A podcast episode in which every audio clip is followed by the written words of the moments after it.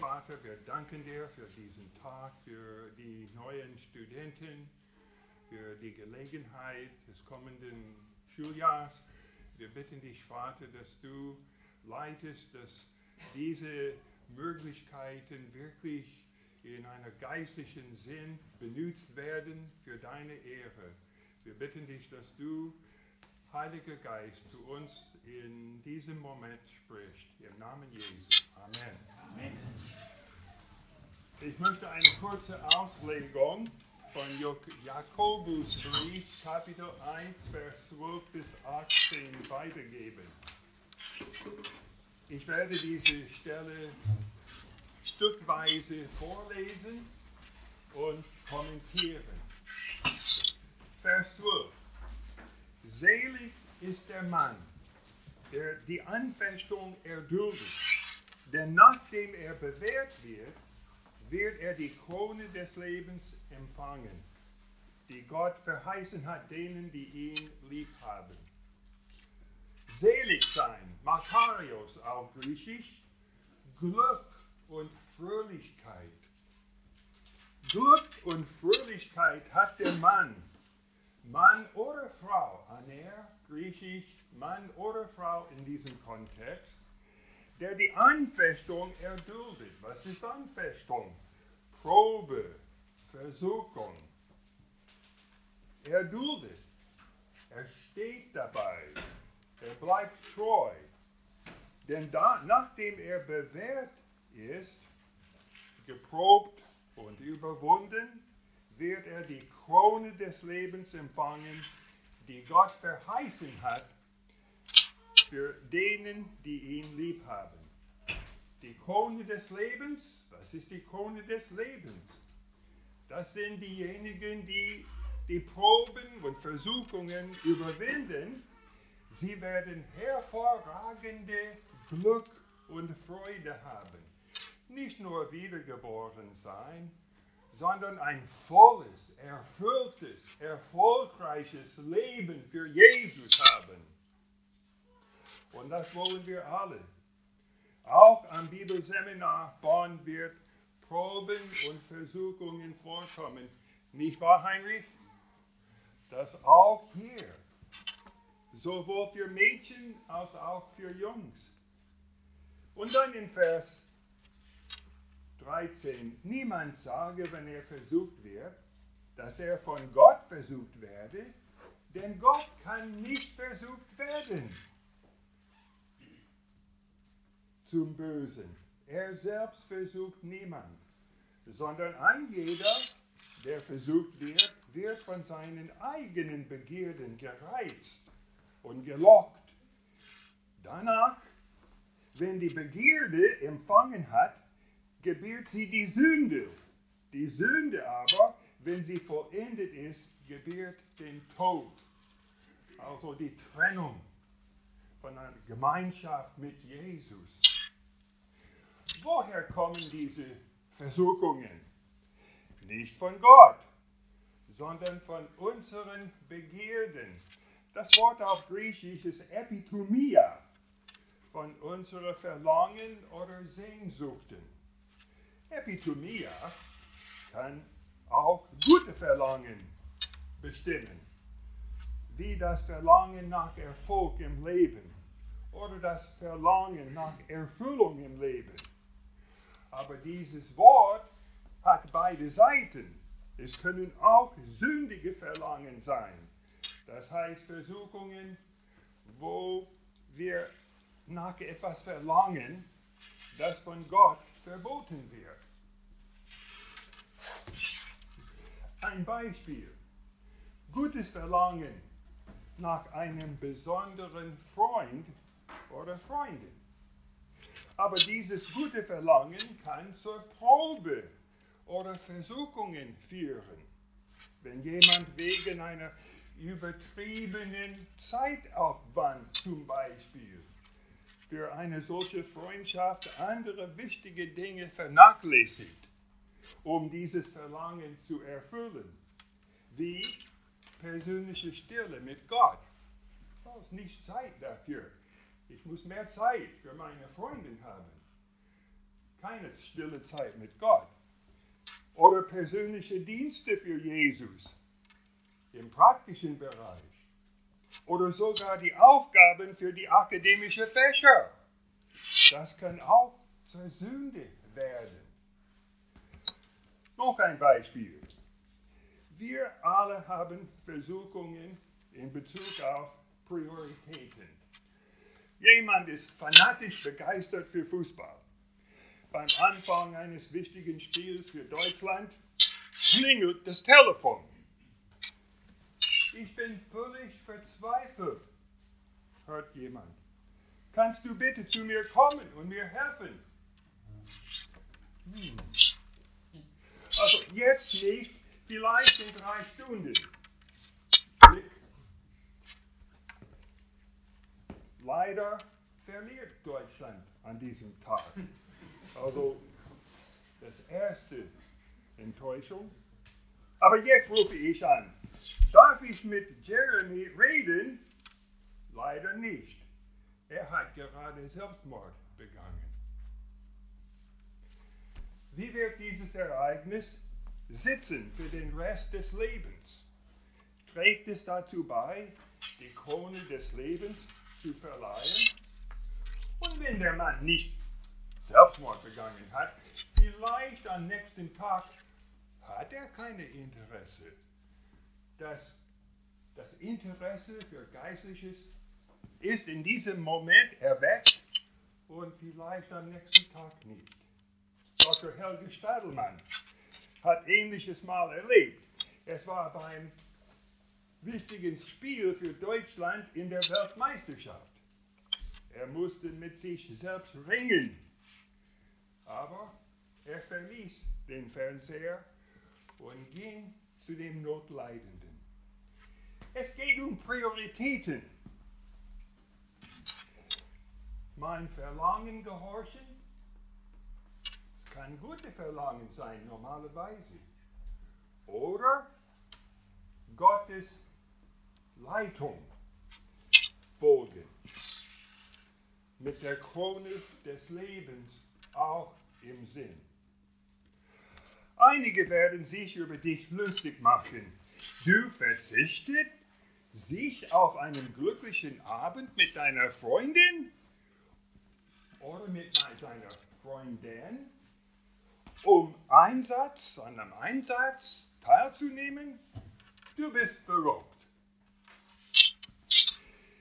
Ist diese wirklich eine verrückte Einstellung im Leben?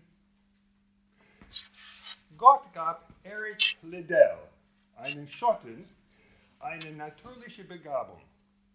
Er konnte schnell laufen. Er stellte mehrere Geschwindigkeitsrekorde auf und wurde als der fliegende Schotte bezeichnet und wurde von den schnellsten Läufer Schottlands gehalten. Er selbst meinte, when I run, I feel the pleasure of God. Wenn ich laufe, ich spüre die Freude Gottes. Sein Weltrekord über 100 Yards in 1924 wurde 35 Jahre lang nicht überboten. Natürlich qualifizierte er für den 100-Meter-Rennen im Olympischen Sommerspiele von 2024. Er sollte doch daran teilnehmen, aber der Vorlauf zum 100-Meter-Rennen sollte am Sonntag stattfinden. Und sein Gewissen sagte ihm, er sollte am Sonntag nicht rennen. Also, das ist nicht die Entscheidung von jedermann. Jedermann hat nicht dieses Gewissen. Aber was man von Gott bekommen hat, an einem Gewissen, sollte wirklich man aufpassen und da, danach reagieren. So sagte er die Einladung ab. Dann aber gab es ihm die Möglichkeit, an einem Werktag, das war vielleicht Montag bis Samstag auf jeden Fall, teilzunehmen. nicht seine Spezialität, 100 Meter oder 200 Meter, sondern 400 Meter. Und er diente Gott in dieser Art und Weise und er gewann den 400 Meter und stellte einen Weltrekord. Ja, und dann diente er Gott bis zum Lebensende als ein Missionar in China.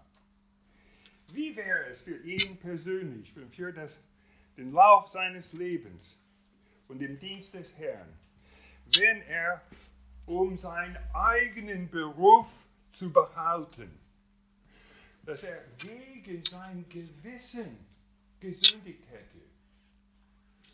Er hätte das immer durch sein Leben tragen müssen. Auch wenn er gewonnen hätte, 100 Meter, wäre er nicht darüber glücklich. Ja, er hätte vielleicht den 100 Meter gewinnen können, aber mit der Folge, dass er dafür gegen sein Gewissen gesündigt hätte. Dann in Vers 16, irrt euch nicht, meine lieben Brüder. In diesem Kontext, was wäre das Irrtum? Es wäre, wenn wir denken, dass die persönliche Erfüllung unserer Verlangen uns mehr Erfüllung bringt, mehr Glück und Erfolg im Leben, als wenn wir die Liebe Gottes und Gehorsam zu seinem Willen betonen. Das war ein Irrtum. Wir sollen nicht verleitet werden. Vers 17. Alle gute Gabe und alle vollkommene Gabe kommt von oben herab, von dem Vater des Lichts, bei dem keine Veränderung ist, noch Wechsel des Lichts und der Finsternis. Wir merken das kleine Wort alle. Alle gute Gaben, alle vollkommene Gabe kommt von oben herab. Nicht nur einige, sondern alle. Gott gibt sogar vollkommene Gaben und alle gute Gaben. Diejenigen, die uns nicht am Ende enttäuschen. Wir denken, oh, es ist gut, aber am Ende, nein, das war nicht gut. Es ist gut, alle gute Gaben. Darf ich euch eine Frage stellen? Was ist der Be Beweggrund in Gott, warum er uns immer wieder gute Gaben gibt? Was ist der Beweggrund in Gott, warum er uns immer gute Gaben gibt? Ja, ihr könnt alles zusammen sagen.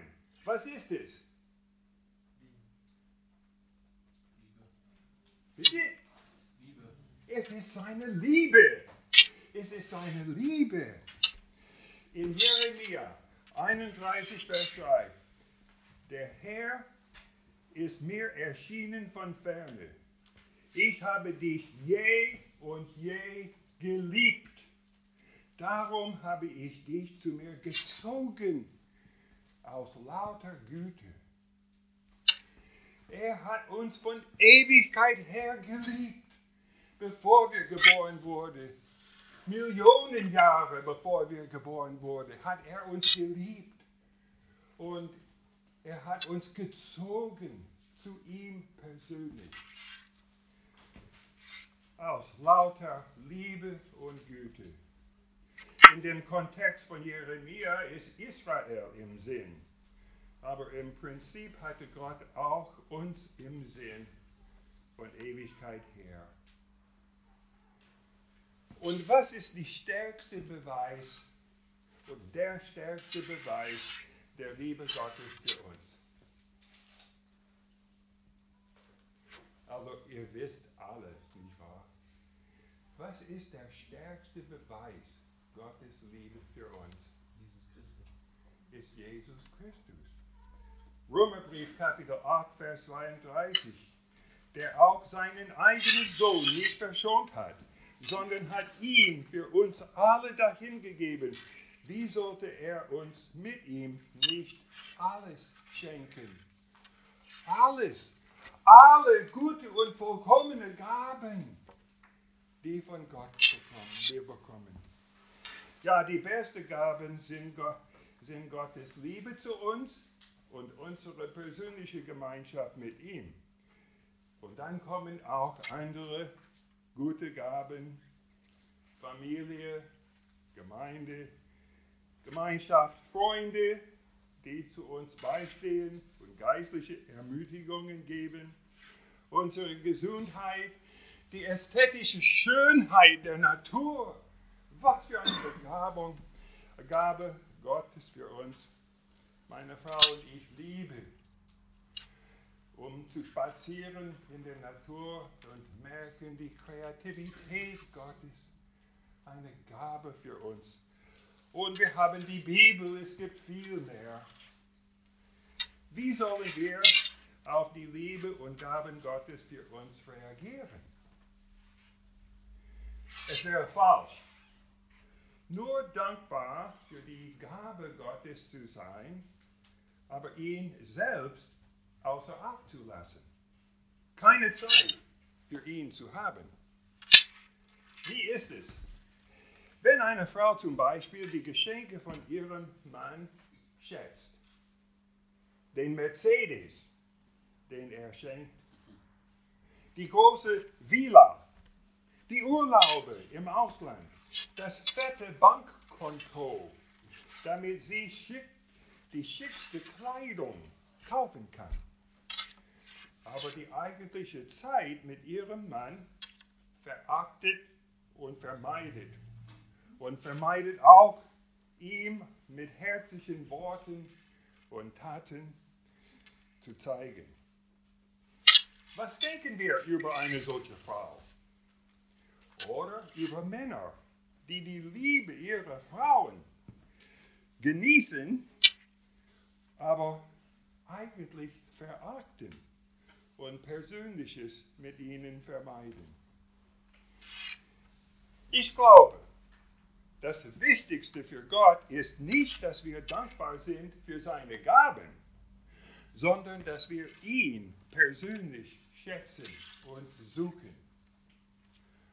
Kommt sogar im Alten Testament, Psalm 42, Vers 2. Wie der Hirsch verlangt nach frischem Wasser, so schreit meine Seele Gott zu dir. Unter dem Strich, wir sind dankbar für seine Gaben, aber unwahrscheinlich wichtiger. Wir lieben Gott vom ganzen Herzen und den Angeboten der persönlichen Freundschaft mit ihm wahrnehmen. Jeden Tag. Zum Beispiel, wenn wir morgens aufwachen, können wir ihm sagen, wie wir ihn lieben und in den Tag mit ihm gehen wollen. Wir können sogar sagen, Gott, heute nimm mein Leib als lebendiges Opfer für dich heute und die Glieder meines Leibes als Werkzeuge der Gerechtigkeit für dich heute ein guter Anfang am Tag. Dann ordnen wir eine besondere stille Zeit für ihn ein und diese Zeit höchste Priorität geben.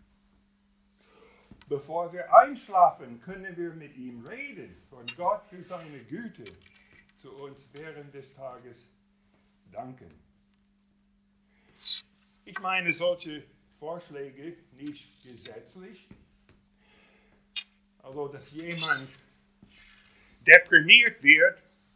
Also, Jim, du, du wirst mich nur ein schlechtes Gewissen geben. Nein, nein, ich meine das nicht zu tun, sondern eher als Wege zu einer angemessenen Reaktion und Antwort auf die überwältigende Güte und Liebe Gottes zu uns und auf dem Angebot, seine enge Freunde zu sein. In dem letzten Vers diese Stelle, Vers 18.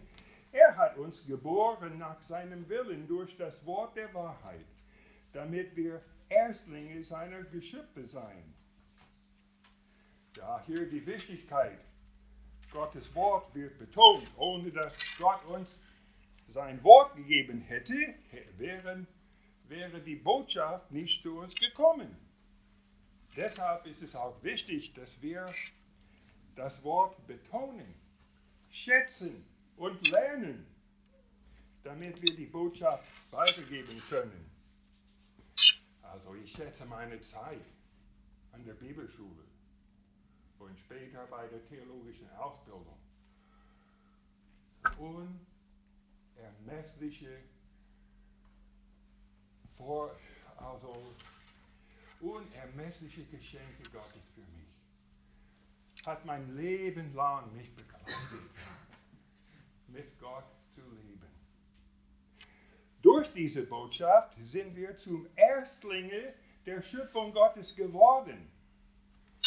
Im mosaischen Gesetz, das entsprechende Wort für Erstlinge hier, ist ein technischer Begriff, Begriff für die erste Portion der Ernte, die Gott geopfert wurde. Aber dann im übertragenen Sinn, hier in diesem Kontext, für die hohe Stellung als die Ersten in der ganzen Schöpfung Gottes gemeint. Nachdem wir wiedergeboren sind, haben wir das Vorrecht, Menschen in der ganzen Welt zu zeigen, wie sie auch als ein Teil der Ernte eine persönliche Beziehung zu Gott haben dürfen. Wir wurden gesagt, am Southwestern Baptist Theological Seminary in Fort Worth, dass Dr. Patterson die Erfahrung gemacht hat, dass einige, die mit der theologischen Ausbildung anfangen wollten, eigentlich noch nicht wiedergeboren waren. Es ist keine Schande,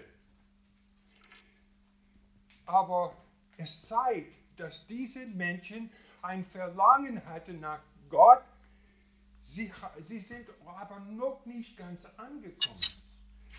Wenn jemand hier ist, der auch oder die auch eine, ein Verlangen nach Gott hat und sie spüren in eurem Herzen, oh, ich weiß nicht, ich würde gerne diese Gewissheit haben, dann rate ich, spreche mit Heinrich Derksen oder mit jemand anders im Kollegium. Wir wollen, dass ihr alle diese Freude haben. Und lasst uns alle das Verlangen unseres Herzens dem Willen Gottes unterordnen. Gute Verlangen, Gott unterordnet. Gott wird uns nicht enttäuschen. Er ist die Quelle von allen guten und vollkommenen Gaben und wird uns mit echter und ewiger Freude erfüllen und die Krone des Lebens geben. Amen. Lass uns nochmals beten. Unser himmlischer Vater, wir danken dir für diese Worte vom Jakobusbrief und wir danken dir für die Gelegenheit, für diese persönliche Beziehung zu dir. Wir bitten dich, dass wir das pflegen, vom Anfang des Tages bis zum Untergang des Tages und dass wir diese Krone des Lebens empfangen. Im Namen Jesu.